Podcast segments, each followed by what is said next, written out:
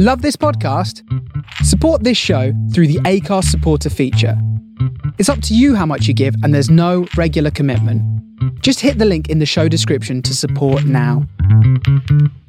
Welcome to the Fitter, Healthier Dad podcast, where you can learn how to improve your diet, lose fat, and get fitter in a sustainable and fun way without spending hours in the gym. Here is your host, Darren Kirby. Welcome back to the podcast, guys. This is the number one podcast for men in their forties who want to improve their health through nutrition and fitness. This is episode ninety-six, and on today's episode, we welcome back Dale Pinnock, aka The Medicinal Chef. And today, we're going to be speaking about understanding metabolic health and how we can improve it. But before we get into that, today's episode, I want to take a moment to mention the show sponsors, Athletic Greens. Athletic Greens is formulated with seventy-five vitamins, minerals, and carefully selected for high potency and bioavailability. Athletic Greens, because it is in a powder form, is more bioavailable than pill-based supplements. It's kind of like an insurance policy. Now, I'm a big advocate of getting all of our nutrients from real food, but with our hectic lifestyles, this isn't always possible. And I take Athletic Greens on a daily basis to ensure I'm getting all of the nutrients that I need, and Athletic Greens is offering the listeners of the show a ten percent discount off their first order. So head over to athletic greens dot com forward slash fitter healthier dad to get ten percent off your first order. So let's crack on with the show. Hi Dale, thanks very much for coming back onto the podcast today. How are you? I'm good, yeah, kind of uh, just about staying sane in all this uh, yeah. this madness, sort of hoping for that, that that glimmer of light at the end of the tunnel. Um, yeah. If they don't, if if you know, if they don't keep on moving the goalposts like they do. Um, yeah. expect, expecting a zero COVID world, they'll be bitterly disappointed yeah. and we'll never come out of our houses. But there we go. There we go. Yeah, it is what it is. I think don't think any of us expected to be here a year later, did we? Really? No, um, no not at all. But uh, no, so I'm really pleased that you agreed to come back on today, because the, the topic that I want to discuss today really um, is about metabolic health. Yes. Um, and it's a topic which I believe that in the current climate isn't being spoken about enough in relation to the virus. Yep. But I think at a fundamental level, I believe that awareness needs to be raised about this. And I think we need to be taking it a lot, lot more seriously, so that when situations like this be- arise again, which they will, mm-hmm. you know, we have the tools, if you like, and the knowledge to be able to deal with it. So yeah, it'd be good to kind of kick off and get your views on it, and wh- where you where you feel that we need to kind of raise our awareness. Yeah, I mean, it's it's interesting, because if if you look at what was actually plaguing our health service pre-COVID, yeah, it was type two diabetes, cardiovascular disease, and obesity-related issues. Okay, those things all point to poor metabolic health. They're all markers of poor metabolic health, and it's something that is certainly absolutely epidemic proportions in the Western world. So mm. many people tend to have the, the these kind of clusters. Um, they they they have several markers of metabolic disease. You know, it's very often to find people that have got like raised triglycerides and cholesterol, high blood pressure, um, increase in waist circumference, maybe um, elevated H b A one c. When you actually look at their blood levels, H- H b A one c is glycosylated hemoglobin. It's like a measure of how high blood sugar has been over a long snapshot of time, rather than just taking like a, a normal um, blood glucose test, which tells you what's going on at that moment. Someone could have yeah. just had a chocolate bar. Um, it's a snapshot into how well blood sugar is being managed. When you see people with all of those kind of issues together, it's a sign of poor metabolic health. And these are things that were plaguing the health service before COVID.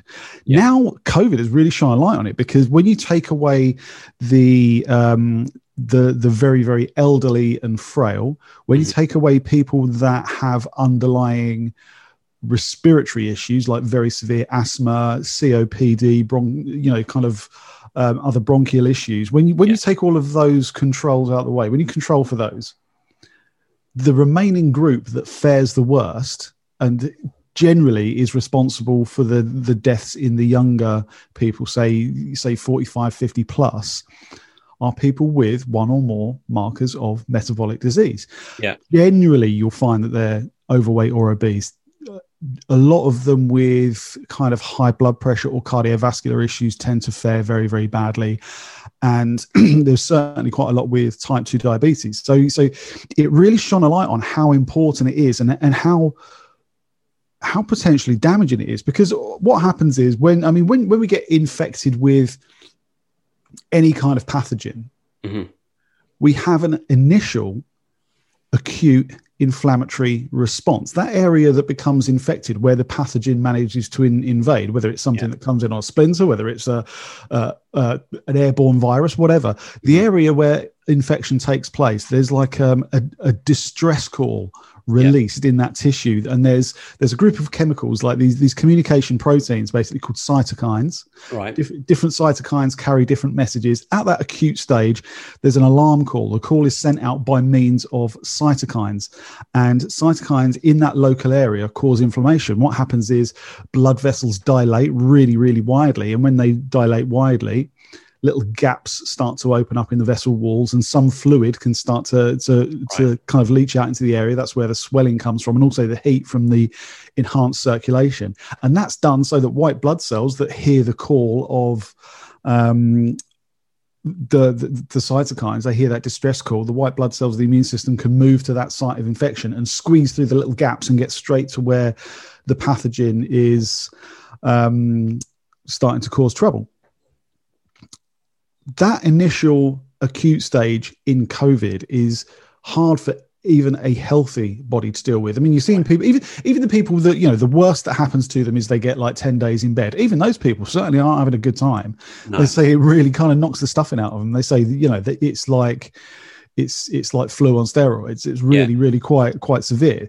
But when someone's got that state of poor metabolic health, they have a chronic inflammatory baseline anyway. Yeah. Being in that state already creates a, a quite notable inflammatory load. When you deliver that kind of very aggressive, acute inflammatory response that COVID delivers onto a backdrop of chronic inflammation, yeah. people can move into what's called a cytokine storm. That initial, because basically what happens in, in the acute phase, you get that initial rush of cyto- like pro-inflammatory cytokines. That inflammatory response occurs. The immune system gets there, starts to deal with the infection in the in the local area, and then as it starts to deal with the infection, a different group of cytokines are released, and inflammation starts to tone down. Right. But in in in the, these people that are getting the cytokine storm with COVID infection, because they've got that that like baseline of uh, inflammatory load underneath, that pro-inflammatory cytokine cascade just keeps going and going and going and yeah. going and going and just and raising up and up and up and up.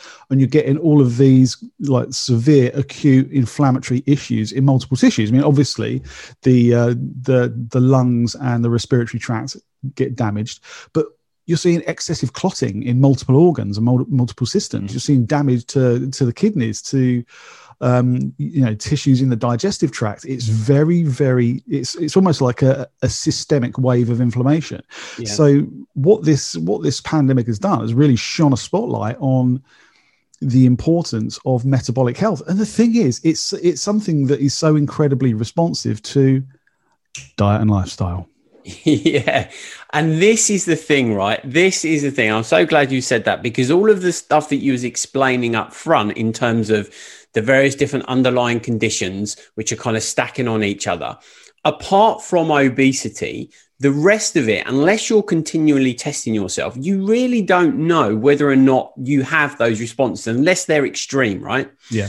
And so, you know, The, the the resolution to a lot of this is, like you say, diet and lifestyle. Now, there there are some extreme cases. I've followed some doctors in America who have had COVID, who've documented their, their conditions, and they're completely fine. Some of them are even training, but these people are continually testing themselves. So they know where they're at from a metabolic standpoint. Yeah. But the ordinary, you know, population like us, I think our biggest um, tool, if you like, is the lifestyle and nutrition. And mm. I just think that we've just lost, we've absolutely lost what this is. And I and I did, I did a video recently about a guy that I'm working with who is an N H S nurse who has had multiple conditions. And the, the thing is, he's on the vaccination program, right? And he's working twelve, thirteen hours a day. Mm. He's got these conditions. And uh, very kindly, the um, pharmaceutical company that are providing the pharmaceuticals are bringing them in food to help them, okay, mm. through these long hours. But they're bringing them in pizza. So on one hand, you've got, you got the guy that's kind of trying to put out the fire. And on yeah. the other hand, they're just fueling it. Yeah. So, and, I, and I know some people criticize me from what I'm saying in terms of, you know, I'm kind of oversimplifying it, but I'm not, I don't believe I am. And, you know, this is why I kind of wanted you on there to kind of, to really, you know, take it back to basics, mm. lifestyle and nutrition, you know. And I believe also as parents, we have an absolute responsibility to start telling our children about this. Yeah. Yeah. And, and obviously, on it, generally, you kind of find that, that, that children tend to do what people they look up to do rather than what they're told to do. So yeah. if you're, I mean, I, I haven't got kids. I've I've got a cat. That'll do me fine. Um, but, but they, rather than being told, yeah, when they actually follow your lead, when you're actually setting that example for them, then they they they gravitate towards it. That's just, that's what I've found with a lot of people that I've worked in the past, worked with in the past. But yeah, you're right with that one. Um, it's it's it's a bizarre thing because. If we just get back to a, a kind yeah. of a, a diet and lifestyle that we're designed to be living, those issues generally, there are a couple of in- instances where there may be a genetic issue and people say, oh, you know, these things run in my family. But then I, I always say, well, genes load the gun, the environment pulls the trigger. But that's like a, yeah. a, a different discussion. You know, it's, it's always gene environment interactions. Um, when we get back to kind of living the lifestyle that we were designed to, that is being more active, eating whole foods, yeah, a lot of those kind of issues can just start to improve drastically and in many cases disappear. I've worked with a lot of type two diabetics. I mean, we need to, it's, we've got, we've got to say it just because there, there will be at least one type one diabetic that will get upset with us. Yeah. And they'll throw their toys out the pram, and they'll, you know, they'll start start writing things all over social media. Don't you know the distinction? Yeah, type yeah. one diabetes is an autoimmune condition yeah. where the immune system has reacted to the beta cells in the pancreas, destroying them, making them function very, very poorly. So someone is insulin dependent for life. Mm-hmm. Type two diabetes is where a um, continued wave of uh, poor metabolic environment starts to change things like receptor dynamics and um, cause glucotoxicity in different places, et cetera, et cetera. I mean, we can talk about the pathophysiology and uh, etiology of type two diabetes later if you want, yeah. but those are the distinctions. So we've got that out there. We're safe. Yeah. We're, we're safe from the yeah. trolls for today. Yeah, um, yeah. yeah those, these kinds of things. I've worked with type two diabetics in the past where just with diet and lifestyle, we've managed to turn it around. They've mm. they've gone to the doctor in six months' time, and the doctor said, "Well, you're no longer diabetic." Mm. You know, it, you see uh, Rangan Chatterjee on when, when he did the series uh, Doctor in the House, yeah. he did it there. Mark Hyman has done has, has documented it quite a lot. It's it's been really well documented, and yeah. like providing there's no kind of secondary issues, like there's no severe neurological damage, there's no severe cardiovascular damage, diet and lifestyle is the number one in- intervention. I mean, yeah, you can you can kind of prolong someone's life with metformin, but metformin isn't curing the isn't curing the issue. If you actually get back to back to the the physiological dysfunction that's occurred in the first place and work at that level, then you can start to turn things around. So even even though it's a severe problem, it is at epidemic proportions in the Western world. It's one of those things that we can actively yeah do something about ourselves, but it does involve getting off your ass and actually making the effort. It is difficult for people to make these changes, and I fully accept that that it can be challenging for people to, you know, to to make big challenges. But that's why we're doing the work that we do, so yeah. that we can give people like little nuggets of inspiration and just keep keep edging people towards making better choices and um, thinking a little bit more about their day-to-day wellness and self-care, so they move yeah. towards that end goal anyway. Yeah, I, I agree. I think I think the first the first thing for me is about awareness. It's a raising it's raising the awareness is obviously why I wanted to do this podcast today, really, because it's my, you know, help at my kind of desire to kind of raise that awareness. And then yeah. the second thing is it's understanding at a psychological level, I think, and it'd be good to get your thoughts on this, because as humans, we do not like change.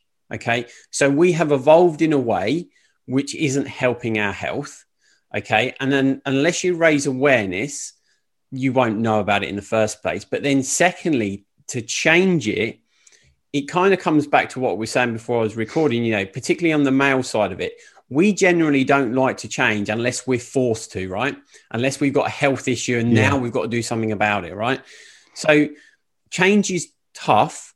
But what I would say is that it's absolutely possible, but it's about understanding it's a process, right? So it's not like you're going to go from the diet that you follow today and the lifestyle you follow today, and you're going to switch tomorrow morning and it's going to be completely changed. Yeah. It's not sustainable, right? No, it it's not. It, psychologically, you won't be able to cope. So it's about putting these one, doing these one things each day or each week to kind of change it. Yeah, that's what I always say. When when when people say, oh, where the hell do I start? I always say, change one thing. Yeah. Change one thing. Just commit to one goal that you know that you can easily achieve. That could be like ensuring that you have a good dense side salad every day. It could be swapping your white carbohydrate staples for brown. Mm. It could be, okay, I'm not going to snack on chocolate between meals anymore. One yeah. thing, one yeah. thing, and just repeat it over and over and over and over again for a month or so. And then once that sort of becomes the norm and you're like, you know, I've got this thing nailed, change something else. I mean, carry on that behavior, but then add another thing in, add another thing, just keep moving the goalposts. Um, you know, do a Boris, keep moving the, bo- the goalposts. And, um, and yeah. whilst it might seem like baby steps, when you look back over six or, or twelve months, you realize that you've actually come quite a long way. You've gone through quite a, a meaningful lifestyle change, but it's mm. not been like a, a uncomfortable and, and tumultuous road to get there. It's actually been quite an easy transition because you've done it in, in small bite-sized pieces.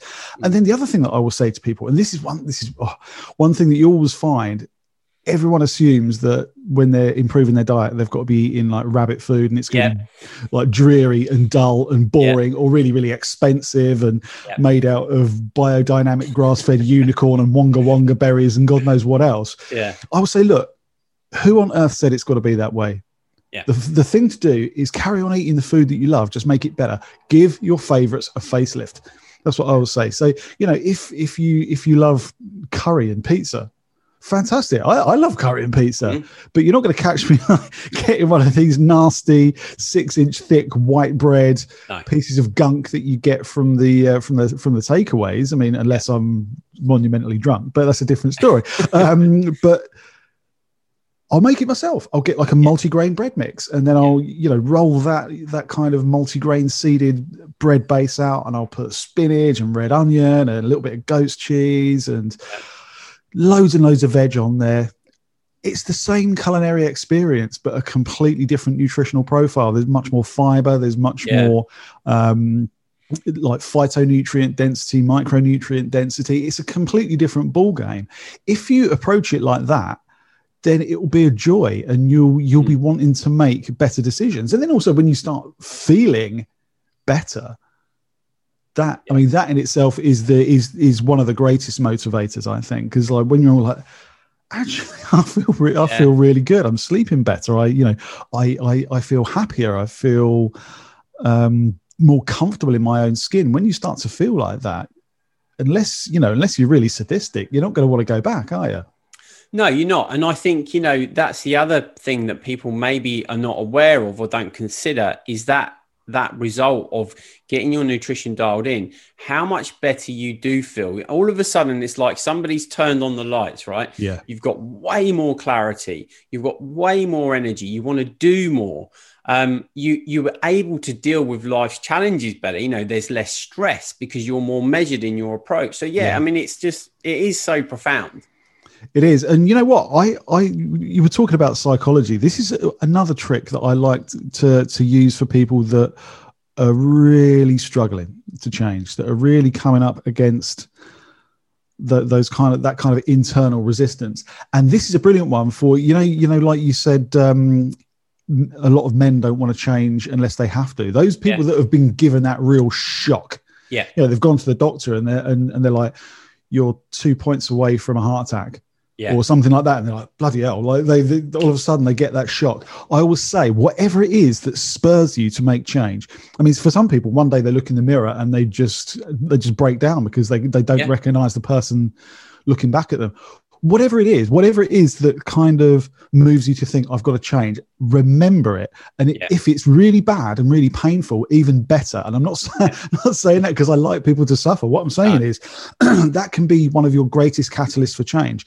I want, when, when you're feeling like that, create something that you can put around the house, like on a post-it yeah. note or on a piece of paper. It could be just a shape. Obviously, you've not got to pour, pour your feelings out and stick it around the house for all and sundry to see.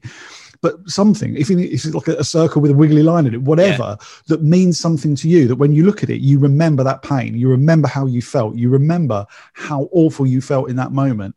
And yeah. you can make that commitment to yourself. I'm never going to feel like that again.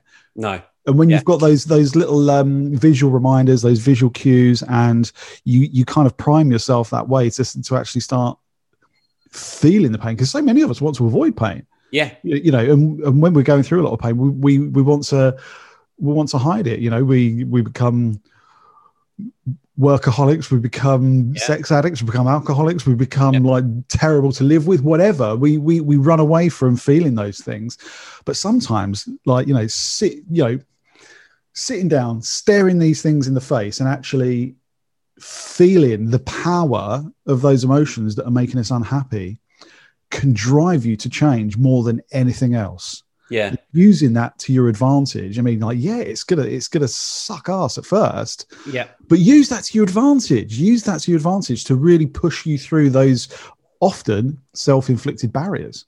Yeah, definitely. I, t- I totally agree with that. And I think that's one thing that, you know, we, we don't maybe don't consider is is having those visual reminders, mm. having the reason why. And I think some cases men particularly are scared, you know, they're oh, yeah. scared at sitting down and facing what's in front of them, right? Yeah. Because they're fearful of what's going to happen.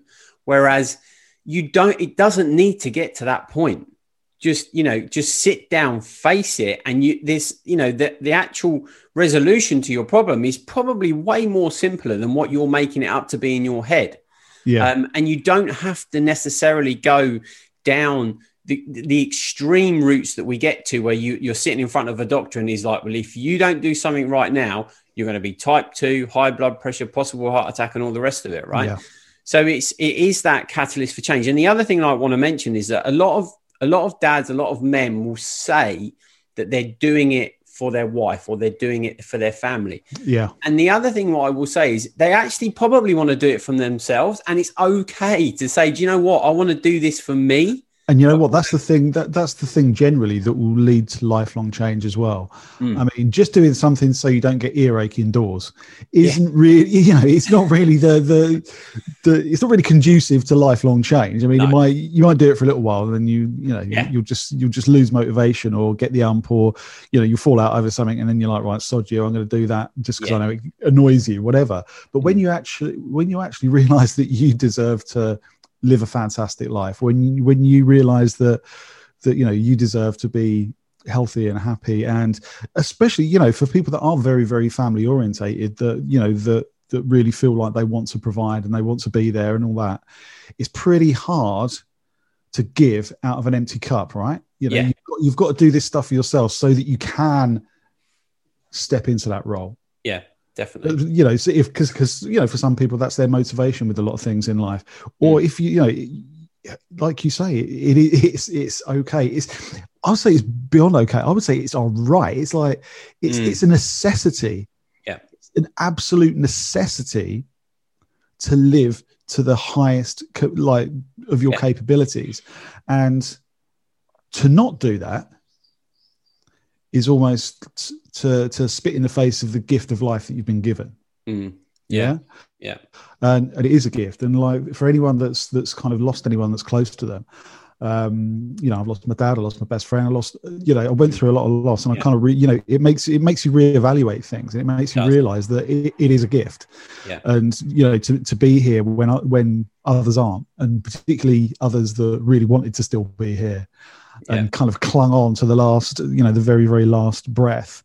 Um, it changes something, and, you know, it's worth thinking about, I think. You know, it's worth, it's, it is worth having, you know, just thinking about that. Yeah. And again, it's scary. A lot of a lot of men will will will sort of balk at those kind of things, or like, oh, fucking hippie, what you want about it, yeah, yeah, or, yeah. or like, poo-poo it or whatever, because the fear is there. Yeah, absolutely. If, you know, to, to to actually sit there and and and accept that, you know, you're not you're not doing well in a certain area, and that you need to make change, is pretty tough for some people. Yeah.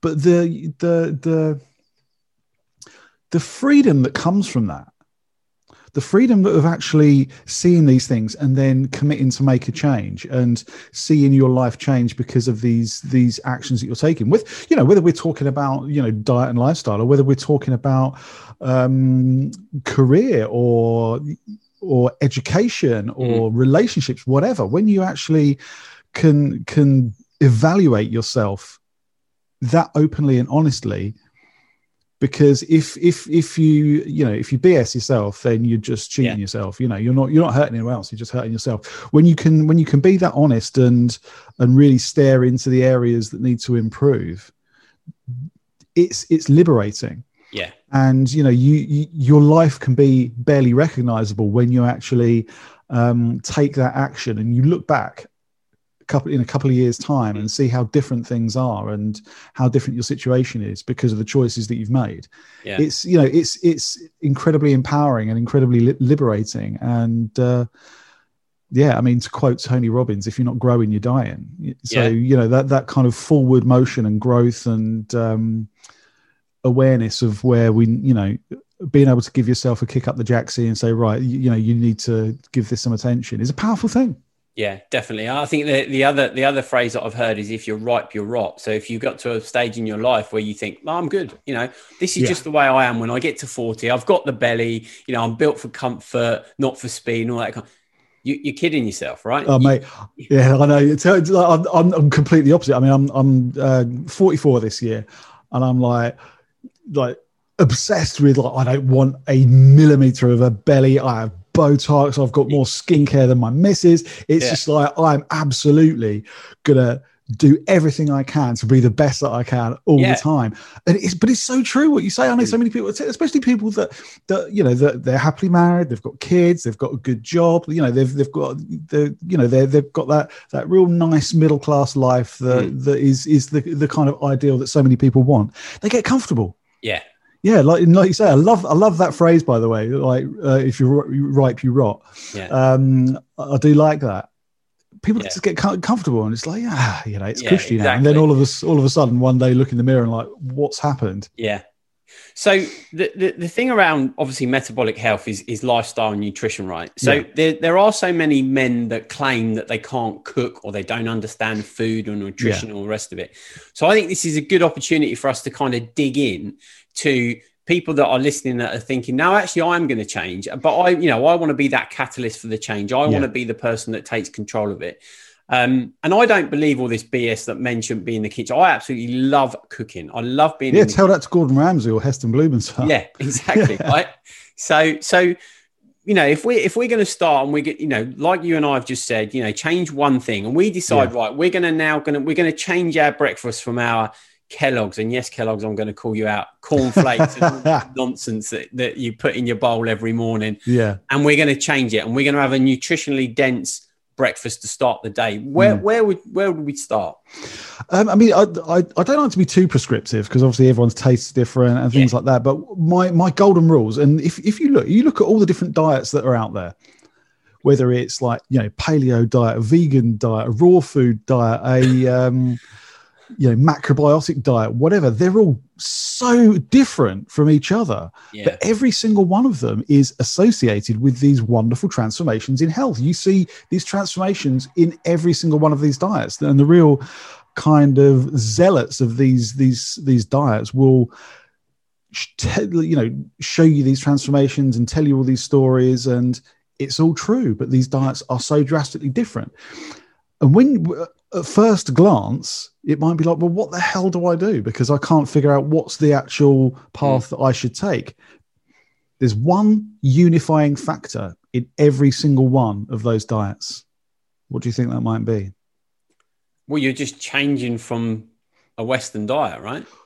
They all leave out the crap that's making us sick in the first place. Right. None of the yeah, none of these diets are telling you to eat refined white carbohydrates and no. refined sugar. None of them are telling you to eat like highly processed seed oils yeah. and trans fats.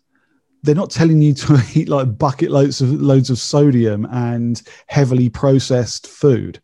Yeah. That's where the key lies. So what I would say is, when you're approaching any meal, just look at it and and you know, there's there's some there's some, I mean, this it's a little bit hokey using stuff like this, but it's really good reminders. Like, if it ran, swam, grew, or flew, then eat it. Everything else leave behind. Yeah. Or um, real food doesn't contain ingredients. Real food is ingredients. And if you just come at it at that, yeah, that's that it, it really is that simple. I mean, of course, yeah. there's nuances with regards to you know macronutrient ro- ratio. If you're yeah. if you're very very active, you're going to need more carbohydrates than someone yeah. that, that that's like very very sedentary, all of those kinds of things. But that's you know that's that's later on down the road. Okay, mm. that's not what we're talking about when we're when we're talking about people that are right at the beginning of their journey. I would say, don't worry about that yet. Yes. You're not there yet. The first thing is is just get onto the proper food. So at every single meal, just build it around whole foods. So great breakfast could be could be. Um, smoked salmon and scrambled eggs on toast. It could be um, an omelette or a frittata. It could be porridge. It could be a really, really high quality muesli without any sugar added to it, with some Greek yogurt and berries. All of those are great options. And all of yeah. those tick that that box of, of just being built around whole foods. Mm. You know, a lunch, I was I always try to build my lunch around a salad, like, you know, yeah. a, great honking salad, and you can, you can have meat, fish, seafood, um, cheeses, tofu, beans, whatever. You can fit it around your tastes, but that kind of phytonutrient density is always a good idea. And then in the evening, like, you're looking at good quality proteins, good quality slow burning carbohydrates, loads and loads of non-starchy veg. Just yeah. approach it like that. Very, very simple, whole foods focus, and everything will fall into place. You don't have to worry about kind of pigeonholing your diet and like, you know, is it Is it keto? Is it paleo? Is it this? Is it that? Yeah. I mean, of course, I mean, there's there's interesting discussions to be had around all of those diets when you're really getting into the weeds and really um, geeking out about nutrition like like I do. Mm. But for most people, they don't give a monkeys about that. They're like, yeah. I just want to eat better. I just want to live for longer. And I want to feel better yeah. in general.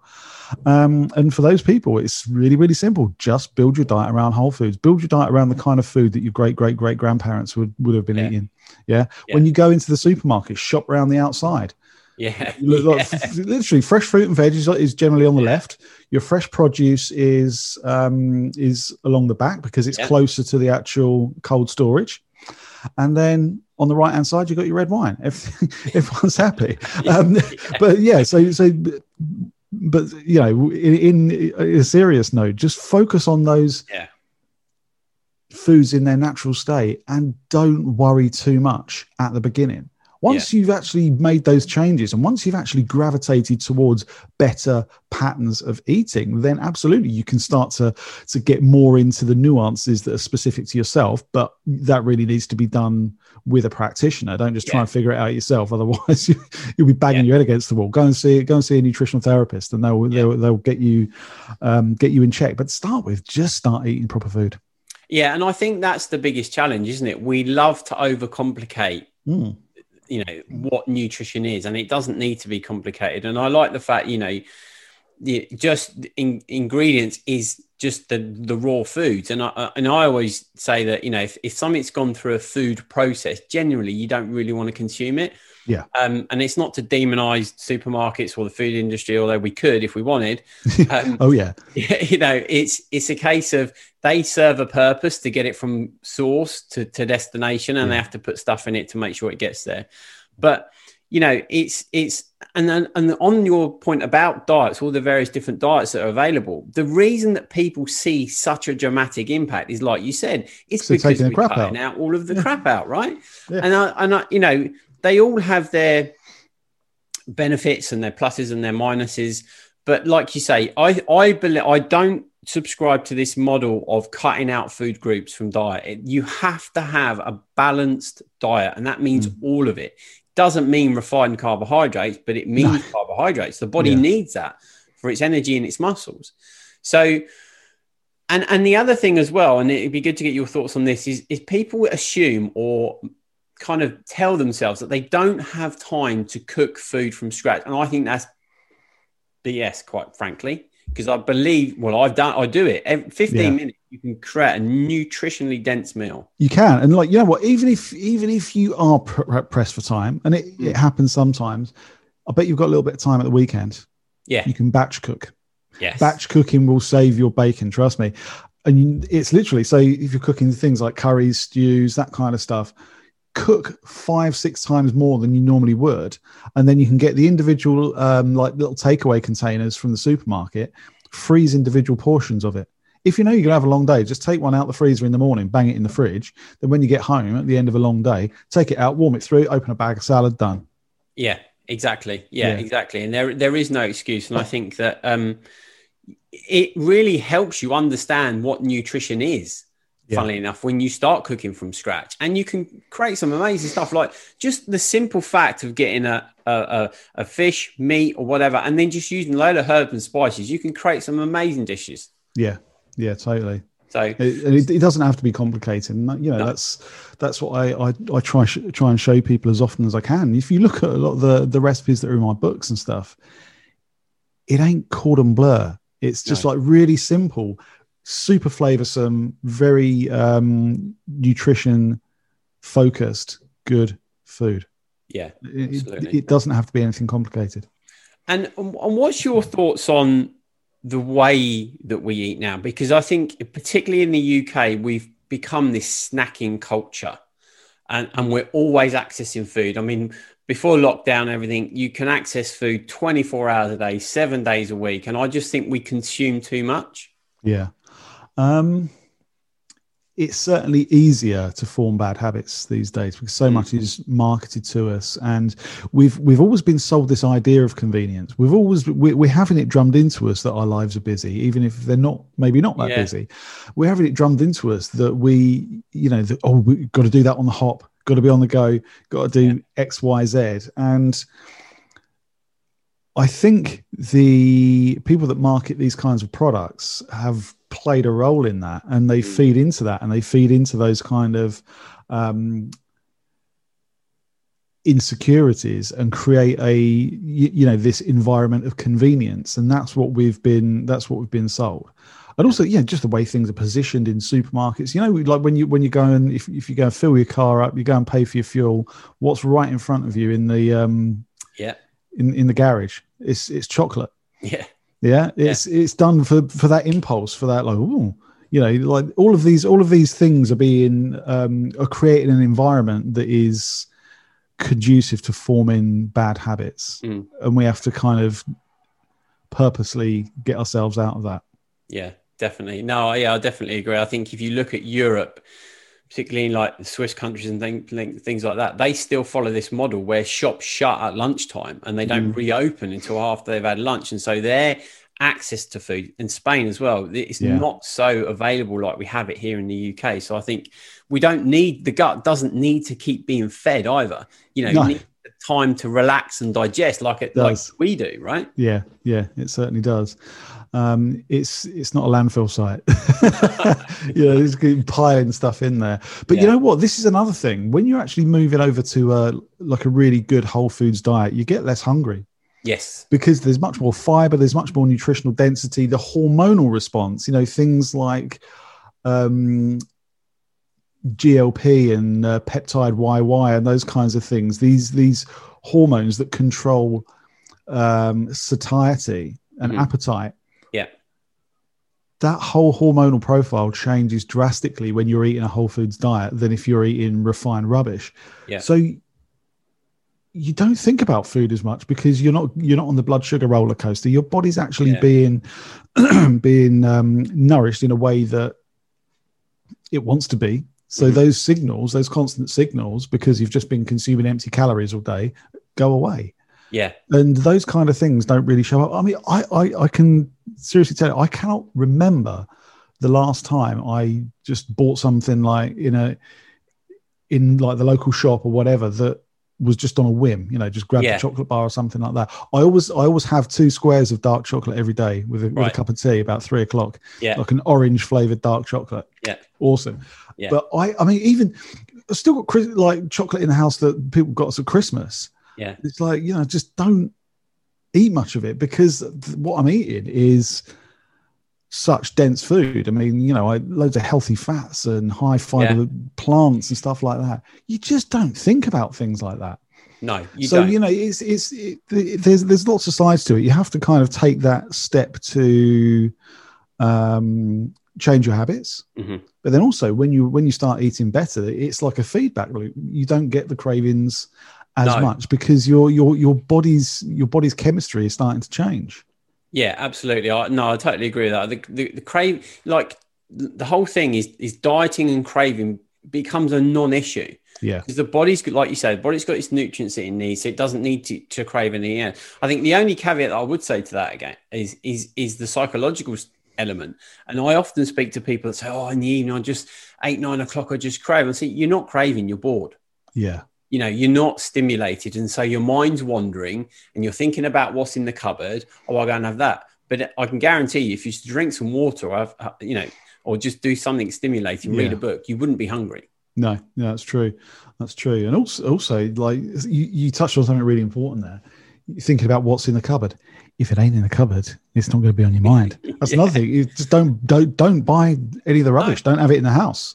Yeah. Don't have it in the house. Not- And it'd be good to get your thoughts on this as well. I believe that if we eat nutrient-dense, good quality food, this whole topic around it being expensive is non-existent again. Absolutely. Because you buy less of it, right? But also, it depends where you shop as well. I mean, look, we're, we're, we're just going into series five of Eat, Shop, Save for I T V now. I mean, I don't right. know whether you've you've seen the, the show at all. Yeah.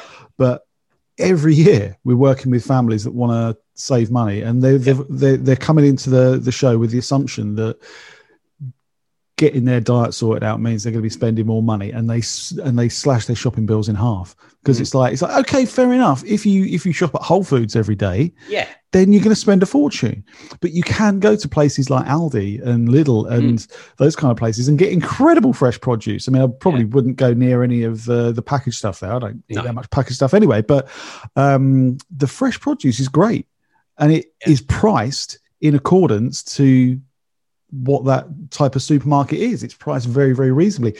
If you've got a local market near, I mean, I, me- I remember I did this thing for I T V News back in, wow, this must have been twenty thirteen, maybe, yeah. sl- maybe before that.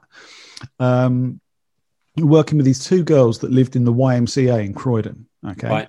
And they're combined between the two of them, their weekly budget for food was fifteen pounds.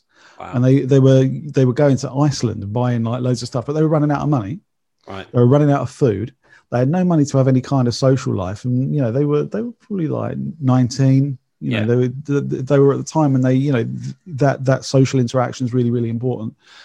Their lives were just really really miserable, mm. and um, so they they reached out to this this segment on I T V News and said, like, you know, what can you do to help us, but also to help us.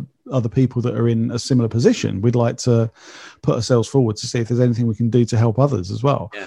And um, so I T V sent me in, we got a camera crew and all the rest of it. And I sat down with them, and I don't know if you know Croydon particularly well, but yeah. there's a massive market right in the middle of it. I said, how much stuff, how much of your, of your uh, food do you get from the market each week? Do you know what the answer was? What market? and, and it's just like, right, okay, this is where you've got to start. Look at what's in your local area. Is there a, is there a farm shop? Is there a weekly market? I mean, in central London, I mean, I, I live in Cambridge, and uh, you know, we've we've in, in Cambridge city centre there's a daily market, and then in the the small town that I'm in, um, there's a weekly market. Yeah. Um, but somewhere like central London, every single day you've got market sellers on the yeah. side of the street. You can buy fruit and veg on Oxford Street, on like, you know, from yeah. a market seller, and you could buy like four carrier bags full of stuff, and you'd struggle to spend a tenner. Yeah. You know, because this stuff is so so well priced. So you've you've got to use your loaf a little bit when when you start to buy produce. Yeah. I mean, yeah, if you go to the real high end places, expect to spend a lot of money. It's yeah, like, well, exactly. duh. Um, but if you look at what's in your area, you can you can really end up saving a lot. Because yeah. trust me, the the the crap in the packet, because of the amount of because those companies have got to make a lot more profit because of all the work that's gone into creating something like that, will be more expensive than good, fresh produce every single time. Yeah, exactly. And I think the other point, you know, comes back to your batch cooking uh, comment. You know, if you go to a market and you buy, you know, on a Saturday or a Wednesday, we have a market here, you buy a load of fresh fruit and veg, you can batch cook a yep. massive load of food. That's them. Exactly what we did. That's what we did on that program. We uh, made a, a spinach and sweet potato curry that worked out sixty-two pence a portion. Wow.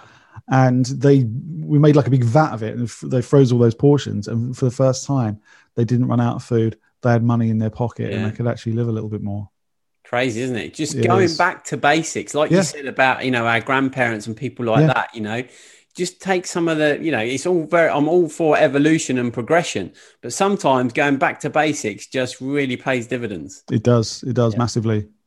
Cool. So if we, if we got people listening to this, they like what we've been saying today, and, you know, they're at that stage in their lives where they really, they haven't had a health scare, or they're perhaps, you know, think looking at themselves thinking, I need to change something here.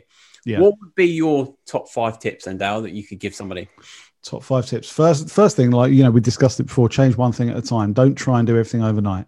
Yeah. Yeah. Because unless, unless you're like one of those people that's really wired that way, that's, you know, obsessed with a challenge and all of that yeah. kind of stuff, the likelihood is you'll fall flat on your face if you try and do too much too soon, because yeah. it is such a drastic shift, and those kind of mental triggers and, you know, emotional relationships with food and all of that kind of stuff is very, very real, and that will come up and bite you in the bum if you if you don't kind of do it slowly and in a sustained way. So that's number one. Second thing is don't don't self-flagellate. Don't kind of feel that you need to to just be eating boring rubbish. No. Make sure you're enjoying your food. If you're not enjoying your food, you're not going to stick to any kind of diet plan. Right. You know, the best diet is one that you'll stick to. And if you're building it around whole foods and you're, you know, like I said before, giving your favorites a facelift, reinventing the food that you already love, then it's going to, it's, it's going to be plain sailing, right? Yeah. Um, third one, swap your white for brown. Now, I, I am quite a proponent of a lower carbohydrate diet, particularly for, for, for men our age. We, unless you're very, very active, yeah. um, you don't need a huge amount of carbohydrate, but then if you cut the carbs completely, eventually you'll start to elevate cortisol and your testosterone levels will drop. You know, right. And no one wants to be grumpy with a shrunken Duncan. Okay. So you've got to get your carbs in, but the right quality ones. Yeah. Um, I would go for things like a good multigrain bread. So instead of the cheap white stuff, sweet potatoes, especially the purple mm. ones, um, yeah. bit of brown rice, some pulses, things like that, but just in smaller portions. But the, the, the key message is swap the white for the brown, yeah. ditch the refined ones, white bread, white rice, white pasta, that kind of stuff. You know, do look at kind of reining in the portions of those, and, and build your diet more around good quality proteins, healthy fats, non-starchy vegetables, but do make sure there's a little bit of carbohydrate in there. Otherwise you'll, yeah. you know, and which I, which I did to myself. I actually put myself in a right pickle from um, going too low, too low carb. I use myself as a guinea pig all the time. Yeah. Um, going too low carb. And I was trying to do P ninety X and um, a twelve K walk every day with zero carbs, and I, you know, I just I just went into full adrenal burnout. It was yeah. it was it was very fun. Not um, so yeah. That's that's the third one. Um, fourth one. Every meal, think, where's my protein? Okay, yes. and that's not and that's not about like, you know, you got to have this much protein for muscle. No, no, it, it's for the metabolic impact, right? And it's not it's not talking about like protein deficiency or protein from a fitness point of view or anything like that. It's about the metabolic impact of each meal. When you sit down at each meal, make sure you've got the really good slow burning carbohydrate, as many non-starchy vegetables or the green leafy varieties as yeah. you could possibly cram in you. mm-hmm. and a good quality protein. When you assemble a meal like that, and that protein, that could be that could be meat and fish, it could be a bit of cheese, it could be tofu, it could be tempeh. It does, you know, you don't have to be eating steak every day. Um, when you combine, when you when when you create a meal like that with that kind of combination, there's much more fiber, and it takes much longer to digest because it takes longer to digest. It takes longer to liberate the glucose from it, and that means that your blood sugar is drip fed rather than carpet bombed. Why is that important? Right. We, we, We've got a couple of minutes to maybe go down the rabbit hole. Like, let's yeah. go into a little bit of the science. Blood sugar, ba- blood sugar balance is the thing that creates poor metabolic health. Right. Okay, when you eat something, if you if you eat, say a um, like a massive bowl of pasta, like just massive bowl of white pasta with with a regular tomato sauce. Because that takes very little di- digestive effort to liberate that glu- glucose, your blood sugar will rise very, very high, very, very quickly. Yeah. Now, your body responds to that by releasing the hormone insulin. Insulin binds to an insulin receptor, opens a doorway on the cell called a glucose transporter. It's telling the cell, look, there's there's additional glucose. Put it to use. Put it to use to make A T P, adenosine triphosphate, which is the um, energy currency that our cells run on. All well and good, but cells have a cutoff point. Yeah. Now, they can only take in so much glucose in one sitting. Otherwise, they run the risk of glucotoxicity, which can um, cause oxidative damage to genetic material. So once they're full, once the cells are full, full they close the door. If the doors close and blood sugar is still really, really high, it still has to be dealt with. So the next thing that happens is that you start to store a little bit in the form of glycogen, which is like a, a storage form of glucose, but we don't store much. Store a little bit in the skeletal muscle and in the liver. If blood glucose is still high, which it will be from that kind of food, um, then it still has to be dealt with. The next thing that happens, because the cells are full, the glycogen stores are full, it gets sent to the liver and converted over into something called triacylglycerol, otherwise known as triglycerides. Those triglycerides are a storage form of energy. This stuff is hardwired into our genetics. Yeah. If you think about when we were... you know, wandering around the Serengeti and, um, or in times of feast and famine, times when we had abundant food and other times, maybe seasonally, where there was food was very, very scarce. We are built to survive. We are survival machines. That's what, that's what makes human beings so wonderful. We can adapt to survival, and this stuff is wired into us. It, there's a reason that we crave the sweet foods and those kinds of things. And naturally, when we were hunter-gatherers, we would cra- crave tubers and berries and those kinds of things yeah. with their sugar content, because yes, they give you that instant energy, but also once you're once you've got that heavy sugar load, that tri that, that triacylglycerol, those triglycerides that get manufactured, are then stored in the adipose tissue. Okay, right. So it's a storage form, but several things start to happen. Obviously, those those triglycerides, they have to get to the adipose tissue via the circulation. So what happens? Your cholesterol goes up, particularly L D L cholesterol, particularly small, del- small dense L D L particles, which are much more atherogenic. And your triglycerides go up.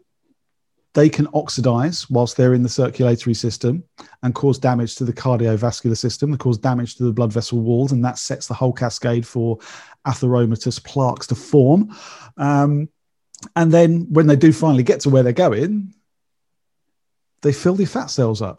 Now, you can start to see how all of these things are linked together, right?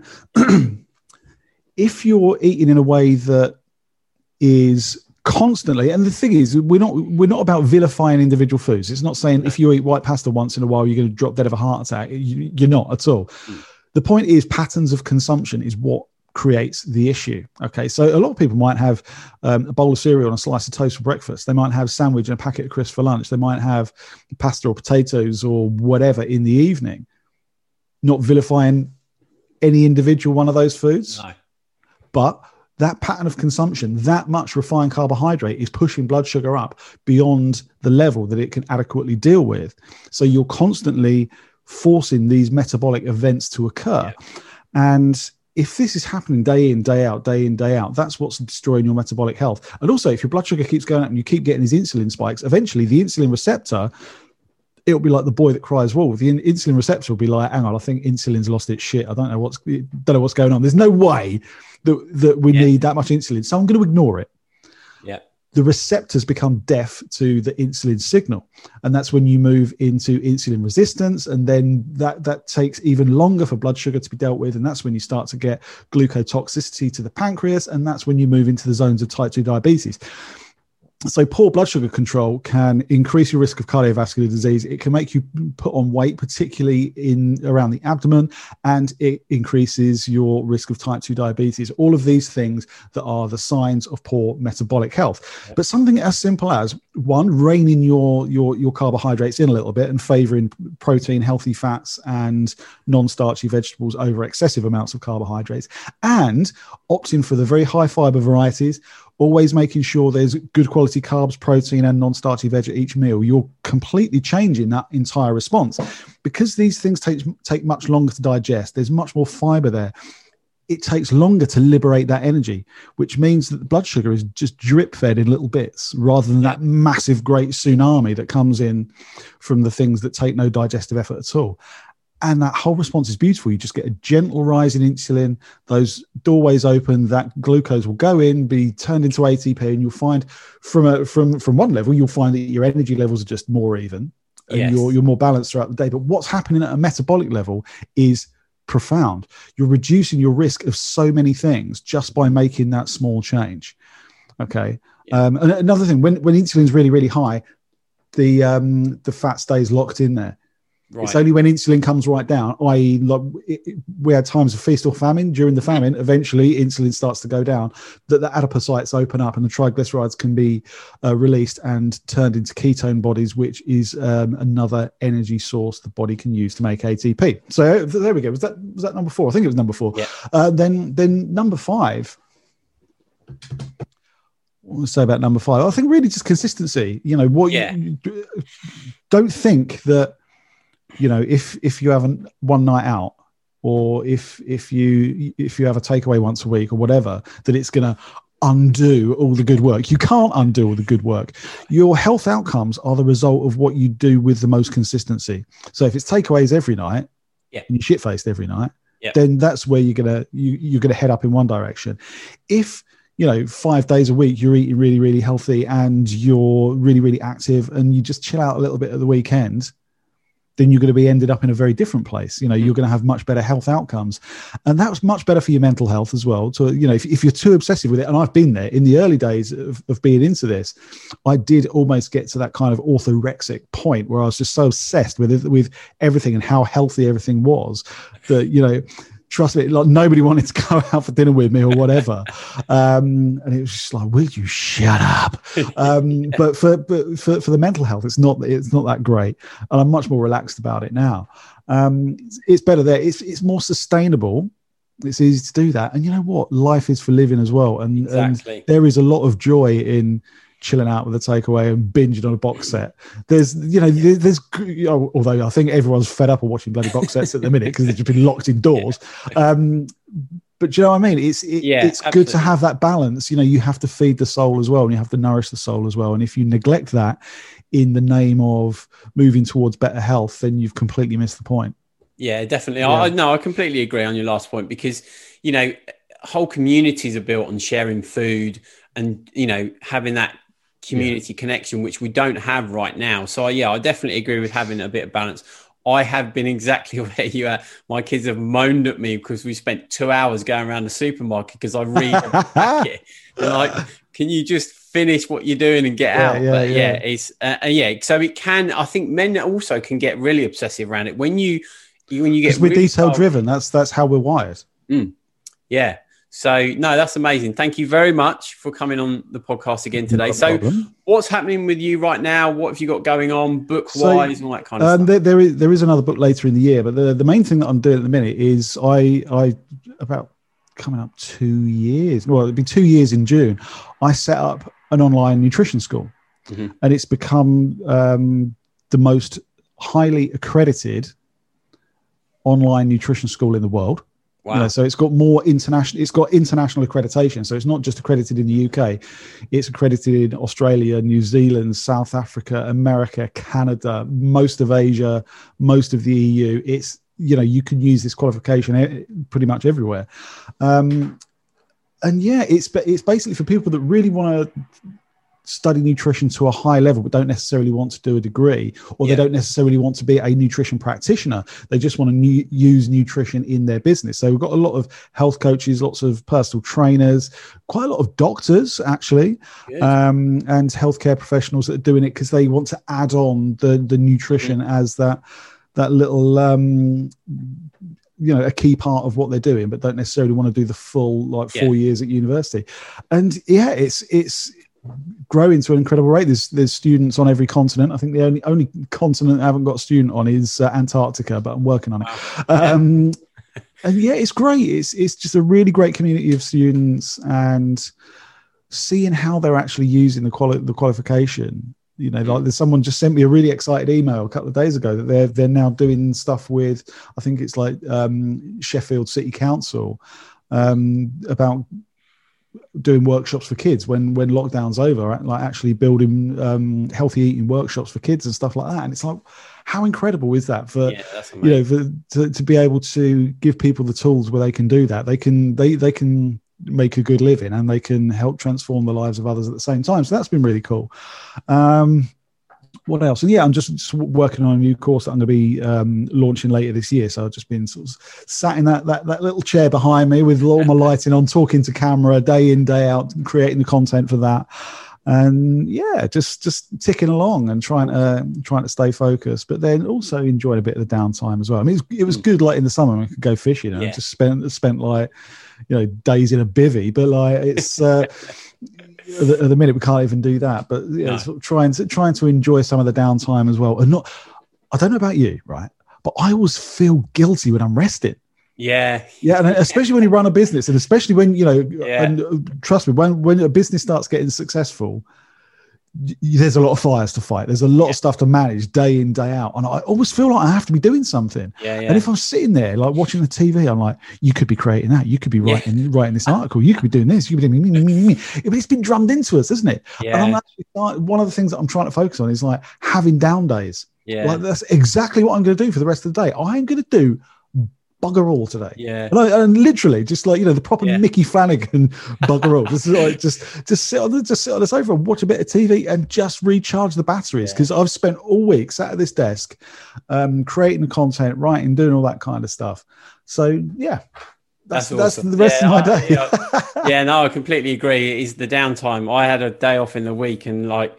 You, you're supposed to be spending it with the kids. I'm sitting down thinking, right, I could be reading a book now. And you're like, hang on a minute, just back off a bit, you know, yeah, exactly. spend time with the kids. So, yeah, yeah, yeah, no, yeah. I completely resonate. But yeah, thanks very much for coming on. Hey, again thanks today. for having so, me.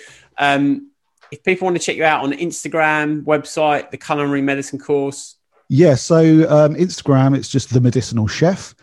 Uh, the website dale pinnock dot com, and the course, excuse me, the course is, if you, if you just look for the Culinary Medicine College, or if you go onto my website or onto my Instagram, there's links to the pages for the, the, the course on there anyway. So you'll be, you'll be able to find it through any of my channels.